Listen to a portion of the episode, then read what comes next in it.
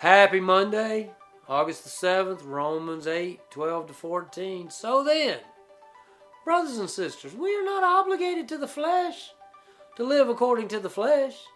Because if you live according to the flesh, you're going to die. But if by the Spirit you put to death the deeds of the body, you'll live. For all those led by God's Spirit are God's Son. So then what? That's the way these verses begin. So then. See, the first verse of chapter 8 says, There is no condemnation for those who are in Christ Jesus. You see, God has worked a miracle in us. God has redeemed, saved, regenerated, restored, freed, released. All of those words. God worked a miracle in us by His Spirit. See, by His Spirit, we've been given a victory over sin, a victory over death. We're not obligated to sin.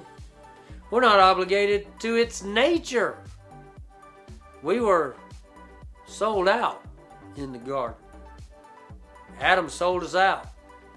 So we became slaves to sin. And yet, what Paul is telling us in Romans right now is that we are no longer obligated to sin. That word obligated in, in, in the Greek context means we don't owe sin a thing. We're not indebted to sin. We were once in sin, we were once in bondage. We owed our flesh. But now, because of God's work in us, we owe, or better yet, we are obliged to God.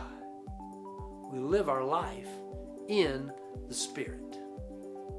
Romans 8 12 to 14. So then, brothers and sisters, we are not obligated to the flesh to live according to the flesh, because if you live according to the flesh, you're going to die. But if by the Spirit you put to death the deeds of the body, you will live. For all those led by God's Spirit are God's sons. See you tomorrow.